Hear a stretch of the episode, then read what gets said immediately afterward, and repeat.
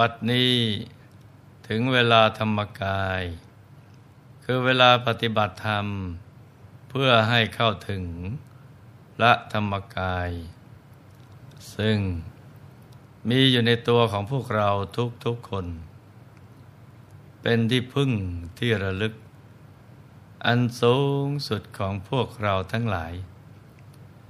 สิ่งอื่นที่จะเป็นที่พึ่งที่ระลึกยิ่งกว่านี้ ไม่มีอีกแล้วพระสัมมาสัมพุทธเจ้า ท่านเข้าถึง และเป็นอันหนึ่งอันเดียวกับกายธรรมพระอรหันต์เป็นผู้รู้ ผู้ตื่น ผู้เบิกบานแล้ว เป็นผู้บริสุทธิ์หลุดพ้นแล้ว จากอาสวะกิเลสกิจที่จะทำยิ่งกว่านี้นะ่ะไม่มีอีกแล้ว ในฐานะที่พวกเราเป็นสาวกของพระพุทธองค์ ก็จะต้องดำเนินรอยตามพระองค์โดยการใช้วันเวลาที่เหลืออยู่อย่างจำกัดนี้นะ่ะสร้างบารมีกันให้เต็มที่ทำความบริสุทธิ์กายวาจาใจให้เกิดขึ้น เพราะเรายังมีกิจที่จะต้องทำให้รู้แจ้งให้ได้ว่า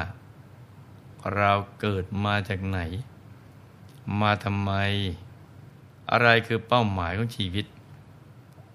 แล้วก็จะไปสู่เป้าหมายนั้นได้อย่างไร ดังนั้น เราจึงควรหมั่นฝึกฝน อบรมจิตใจของเรา ให้หยุดให้นิ่ง จนกระทั่งเข้าถึงผู้รู้แจ้งภายใน คือพระธรรมกายให้ได้ ต่อจากนี้ไป ขอเชิญทุกท่าน นั่งหลับตาจเจริญสมาธิภาวนากันนะจ๊ะ ให้นั่งขัดสมาธิโดยเอาขาขวา ทับขาซ้าย มือขวา ทับมือซ้าย ให้นิ้วชี้ของมือข้างขวา จรดนิ้วหัวแม่มือข้างซ้าย วางไว้บนหน้าตัก พอสบายสบาย หลับตาของเราเบาๆคลอดลูก พอสบายสบายคล้ายๆกับตอนที่เราใกล้จะหลับ อย่าไปบีบหัวตา อย่ากดลูกในตา ให้หลับตาพอสบายๆนะจ๊ะ จากนั้นก็ขยับเนื้อขยับตัวของเราให้ดีกาคันเนให้เลือดลมในตัวของเราเนะ่ยเดินได้สะดวก เราจะได้ไม่ปวดไม่เมื่อย ให้กล้ามเนื้อทุกส่วน ผ่อนคลายให้หมด แล้วก็ทำใจของเรานะ่ะให้ปลอดโปร่งแช่มชื่น ให้สะอาดบริสุทธิ์ผ่องใส นึกน้อมใจของเรานะ่ะมาหยุดนิ่ง อย่างสบายสบายแจ่มชื่น ให้สะอาดบริสุทธิ์ผ่องใส นึกน้อมใจของเรานะ่ะ ไม่หยุดอยู่ที่ศูนย์กลางกายฐานที่เจ็ดซึ่งเป็นฐานที่ตั้งถาวรของใจ ฐานที่เจ็ดนี้อยู่ตรงไหน สมมุติว่าเรานึกหยิบเส้นได้ขึ้นมาสองเส้นนำมาขึงให้ตึง เส้นหนึ่ง จากสะดือ ทะลุไปด้านหลัง อีกเส้นหนึ่ง จากด้านขวา ทะลุไปด้านซ้าย ให้เส้นได้ทั้งสอง ตัดการเมงกากบาดจุดตัดเล็กเท่ากับปลายเข็ม เหนือจุดตัดนี้ขึ้นมาสองนิ้วมือ ตรงนี้แหละเรียกว่า ศูนย์กลางกายฐานที่เจ็ดซึ่งเป็นจุดกำเนิด ที่บังเกิดขึ้นของพระรัตนตรัย ให้กำหนดบริกรรมนิมิตขึ้นมาในใจ เป็นดวงแก้ว กลมใสบริสุทธิ์ประดุดเพชรลูกที่เจรไนแล้ว ไม่มีขีดข่วน คล้ายขนแมว โตเท่ากับแก้วตาของเรากำหนดก็คือการนึกอย่างเบาๆ สบาย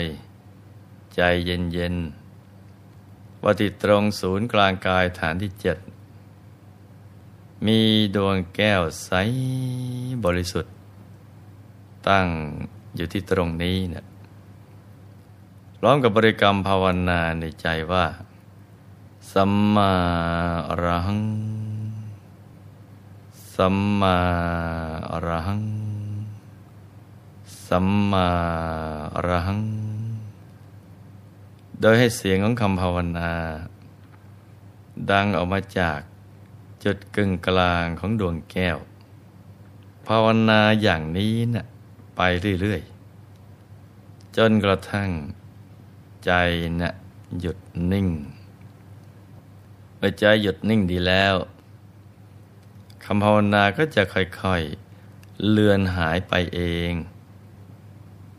เราก็ไม่ต้องกลับมาภาวนาใหม่นะจ๊ะ ให้รักษาใจเนี่ยหยุดนิ่งอย่างเดียวสำหรับท่านที่ชอบ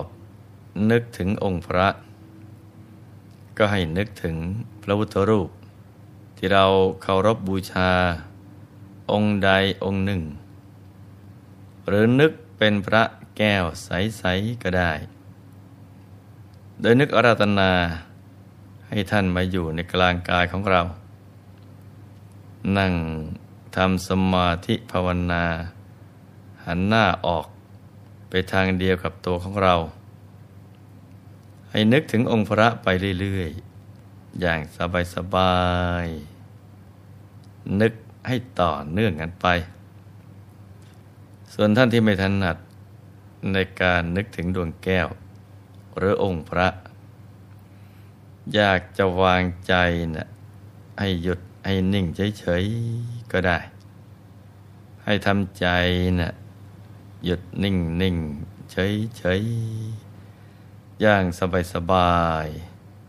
ตรงศูนย์กลางกายฐานที่เจ็ดก็ได้นะจ๊ะ พระสัมมาสัมพุทธเจ้า ตรัสไว้ในมหาปรินิพานสูตรว่า ดูก่อนอนนท์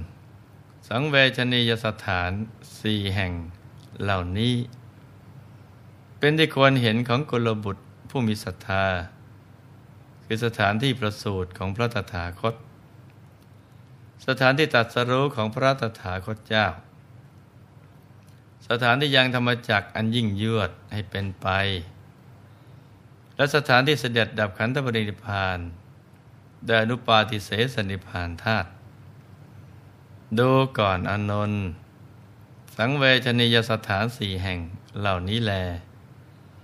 เป็นที่ควรเห็นของกุลบุตรผู้มีศรัทธา เป็นที่ทราบกันดีว่า ไม่ว่าพระสัมมาสัมพุทธเจ้า จะทรงมีพระชนชีพอยู่ หรือดับขันธปรินิพานแล้วก็ตาม หากบุคคลมีจิตเลื่อมใสเสมอเหมือนกับ ที่พระองค์ยังทรงพระชนอยู่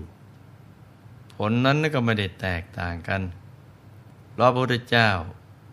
ทรงมีอนุภาพอันไม่มีประมาณ ดังนั้นก่อนจะเสด็จดับขันธปรินิพานพระองค์จึงตรัสบอกถึงสถานที่ ที่ควรเคารพบบูชา และเป็นทางมาแห่งมหากุศล ซึ่งในปัจจุบันนี้นะมีปรากฏอยู่ที่ประเทศอินเดีย และปากีสถานเป็นต้น สาธุชนจากต่างประเทศทั่วโลก ผู้เลื่อมใสในพระพุทธองค์ ต่างก็เดินทางไปแสวงบุญกัน เพื่อสักการะบูชาสังเวชนียสถานทั้งสี่แห่ง บ้างก็ไปสวดมนต์นั่งสมาธิ บ้างก็ไปเดินเวียนประทักษีเพื่อระลึกนึกถึงพระปัญญาที่คุณ พระบริสุทธิ์ที่คุณ และพระมหากรุณาธิคุณของพระบรมศาสดา ในสมัยพุทธกาลพระบรมศาสดาได้เสด็จไปตามสถานที่ต่างๆ เพื่อสงเคราะห์เหล่าเวนยสัตว์ จากกรุงสาวัตถี ต่างก็ถือของหอมระเบียบดอกไม้ ไปที่วัดพระเชตวัน เพื่อนอบน้อมพระพุทธองค์ แต่เมื่อไม่มีโอกาสได้กราบพระพุทธเจ้า ก็พากันนำเครื่องสักการะ ไปวางไว้ที่ประตูพระคันธกุฎีท่านนาถาบินิกาเศรษฐี ได้นำเรื่องนั้นไปบอกท่านพระอานนท์ให้ช่วยไปกราบทูลพระพุทธเจ้าว่า เมื่อพระผู้มีพระภาค ไม่ได้ประทับอยู่ที่พระวิหาร สาธุชนจะบูชาพระองค์ได้อย่างไรบ้าง พระบรมศาสดาก็ทรงตรัสให้บูชาพระเจดีย์ซึ่งมีสามอย่างคือ ระธาตุเจดีย์ได้แก่เจดีย์ที่ใช้บรรจุพระบรมสารีริกธาตุบริโภคเจดีย์หมายถึงเจดีย์หรือสถานที่ที่พระพุทธเจ้า ทรงเคยบริโภคใช้สอย เช่น บาท จีวร เครื่องอัฐบริขาร และอุเทศิกเจดีย์ หมายถึงเจดีย์ที่สร้างถวายแด่พระพุทธองค์ เช่นพระพุทธรูป รวมถึงต้นประสีมหาโพธิ์ด้วย พระนนทูลถามว่าพระองค์ทรงเสด็จไปที่อื่น พุทธบริษัททั้งสี่จะสร้างเจดีย์ทั้งสามนี้เพื่อเป็นการเจริญพระพุทธคุณได้ไหมพระเจ้าค่ะ พระองค์ทรงตอบว่าสำหรับท่าเจดีย์ ยังไม่อาจทำได้ในตอนนี้ เพราะท่าเจดีย์จะมีได้ ในการที่พระพุทธเจ้าดับขันธปรินิพพานแล้ว ส่วนต้นประสีมหาโพธิ์ที่พุทธองค์อาศัยเป็นที่ตัดสรู้นับเข้าเป็นอุเทสิกเจดีสาธุชนสามารถกราบไหว้รำลึกถึงพระคุณและอนุภาพ อันไม่มีประมาณของพระพุทธเจ้าได้ เพราะฉะนั้นในสมัยพุทธกาลพุทธศาสนิกชน ยังไม่ได้ทำการปั้นพุทธรูป หรือพุทธปฏิมากร เพราะทุกคนยังสามารถจดจำพระพักอันผ่องใส หรือพระสุรเสียงอันไพเราะของพระองค์ ในครั้งที่ทรงแสดงธรรมได้ ทั้งถ้อยคำอากับกริยาที่พระองค์แสดงออกมานั้น ยังตราตึงอยู่ในใจของพุทธบริษัททั้งหลาย จึงยังไม่คิดที่จะทำรูปเหมือนของพระองค์ขึ้นมา แต่หาไม่สามารถกราบพระเจ้าด้วยกายเนื้อ ก็จะนิยมบูชาต้นประสีมหาโพธิ์ซึ่งเป็นโพธิสถานแห่งการตัดสรุธรรม ซึ่งถือว่าเป็นตัวแทนของพระพุทธองค์ เพราะฉะนั้น ท่านพระนนท์จึงขออนุญาตที่จะนำต้นโพมาปลูกไว้ที่วัดพระเชตวัน เพื่อเป็นเครื่องรำลึกถึงพุทธเจ้า ครั้นได้รับพุทธานุญาตว่า ดีแล้วอนนท์เธอจงปลูกเถิด เมื่อเป็นเช่นนั้น ในวัดพระเชตวันก็จักเป็นดังพระตถาคตประทับอยู่เป็นนิดท่านก็ไปขอร้องให้พระมหาโมคคลานะ เหาะไปนำเมล็ดต้นโพมาจากโพธิสถาน เพื่อเอาไว้ปลูกถวายเป็นพุทธบูชา พระมหาโมคคลานะ ก็เหาะไปยังโพธิสถาน เอาชาจีวรรับเอาผลที่สุกซึ่งหล่นลงจากขั้วแล้วก็นำมามอบไปท่านพระอานนท์พระอานนท์เถระบอกพระเจ้าประเสนที่โกศล และเจ้าภาพผู้อุปถัมภ์ ให้มาช่วยกันประกอบพิธี ปลูกต้นโพ ที่ใกล้ประตูวัดพระเจตวันครั้นพระเจ้าประเสนที่โกศล ได้สดับข่าวการปลูกต้นโพ ก็เสด็จมาเป็นประธานในการปลูกต้นโพ พร้อมด้วยบริวารฝ่ายนาถบินดิกะเศรษฐี มหาอุบาสิกาวิสาขา และผู้มีศรัทธาอื่น ๆ ก็ได้เดินทางมาร่วมปลูกต้นโพกันอย่างคับคั่ง เมื่อถึงเวลาประกอบพิธี พระราชาก็ทรงมอบหมาย ให้ท่านนาถบินดิกะเศรษฐี เป็นตัวแทนในการปลูก เศรษฐีก็ได้รวบรวมเปลือกตมที่มีกลิ่นหอม แล้วก็ฝังเมล็ดโพไว้ในเปลือกตม พอเมล็ดโพพ้นจากมือมหาเศรษฐี เหตุอัศจรรย์ก็ได้บังเกิดขึ้น คือ สายตาทุกคู่ของมหาชน ได้เห็นลำต้นโพประมาณเท่างอนไถ สูงห้าสิบศอก แต่กิ่งใหญ่ห้ากิ่ง ยื่นออกไปในทิศทั้งสี่และทิศเบื้องบน กิ่งละห้าสิบศอก และยังเป็นต้นไม้ที่ใหญ่กว่าต้นไม้ทุกชนิดที่มีในวัดพระเชตวัน พระราชารับสั่งให้เอาหม้อทองคำและหม้อเงินแปดร้อยหม้อ ใส่น้ำหอมจนเต็ม ประดับด้วยดอกบัวเขียว สูงขึ้นมาหนึ่งศอก ตั้งเป็นแถว ล้อมรอบต้นมหาโพธิ์ ได้รับสั่งให้ทำแท่นสำเร็จด้วยรัตนเจ็ดสร้างกำแพงล้อมรอบทำซุ้มประตูสำเร็จด้วยรัตนเจ็ดจากนั้นมหาชนก็ได้ทยอยกันมา เพื่อสักการะบูชา ต้นพระศรีมหาโพธิ์กันมากมายเมื่อพระบรมศาสดาเสด็จดับขันธปรินิพานแล้วมหาชนก็นำมาต้นโพ ไปเพาะปลูกที่บ้านเกิดตัวเอง มีการสืบทอดความเลื่อมใส มาถึงยุคปัจจุบัน ที่มีการสักการะต้นโพลึกกันทั่วโลก โดยจิตที่เลื่อมใสในพระผู้มีพระภาคเจ้า พระปราลบต้นประสีมหาโพนั้น ด้วยจิตที่เลื่อมใสบรรละโลกไปแล้วทำให้มีสุคติโลกสวรรค์ เป็นที่ไปกันมากมาย หลังพุทธปรินิพานได้ไม่นาน พุทธศาสนิกชน ผู้มีจิตเลื่อมใสในพระรัตนตรัย นอกจากจะบูชาต้นโพแล้ว ก็ได้พร้อมใจกันจัดสร้างพระธาตุเจดีย์หรือพระสถูปเจดีย์ขึ้น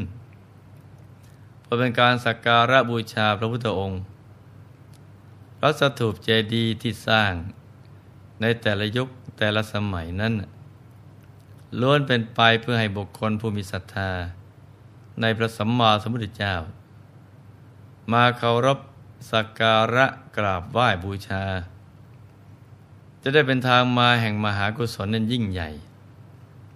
และถือว่าเป็นศูนย์รวมใจของพุทธศาสนิกชนอีกด้วย บ้านเมืองไหน มีพระสถูปเจดีย์ประดิษฐานอยู่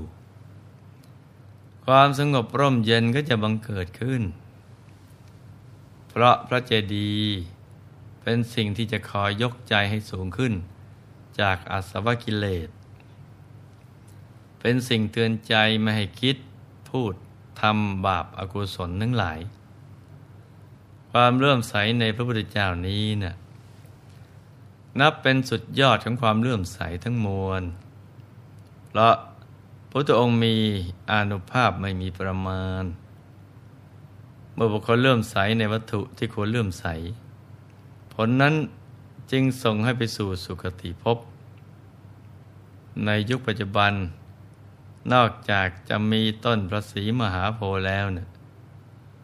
เรายังมีพระธาตุเจดีย์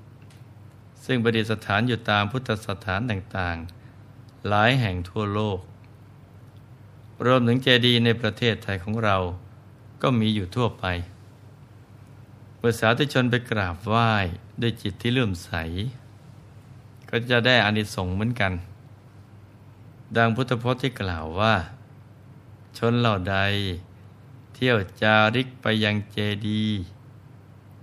มีจิตเลื่อมใสในพระตถาคต ครั้นทำกาละแล้ว ชนเหล่านั้นทั้งหมด เบื้องหน้าแต่ตายเพราะกายแตก จะเข้าถึงสุคติโลกสวรรค์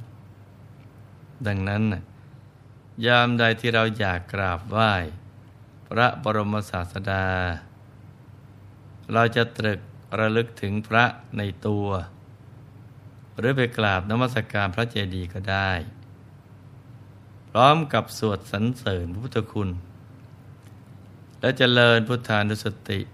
มีพระพุทธเจ้าเป็นอารมณ์ นี่ก็เป็นทางมาแห่งบุญใหญ่ของเรานะจ๊ะ ในที่สุดนี้ หลวงพ่อขออำนวยพร ให้ทุกท่าน มีแต่ความสุขความเจริญ ให้ประสบความสำเร็จในชีวิต ในธุรกิจการงานและสิ่งที่พึงปรารถนา ให้มีมหาสมบัติบังเกิดขึ้น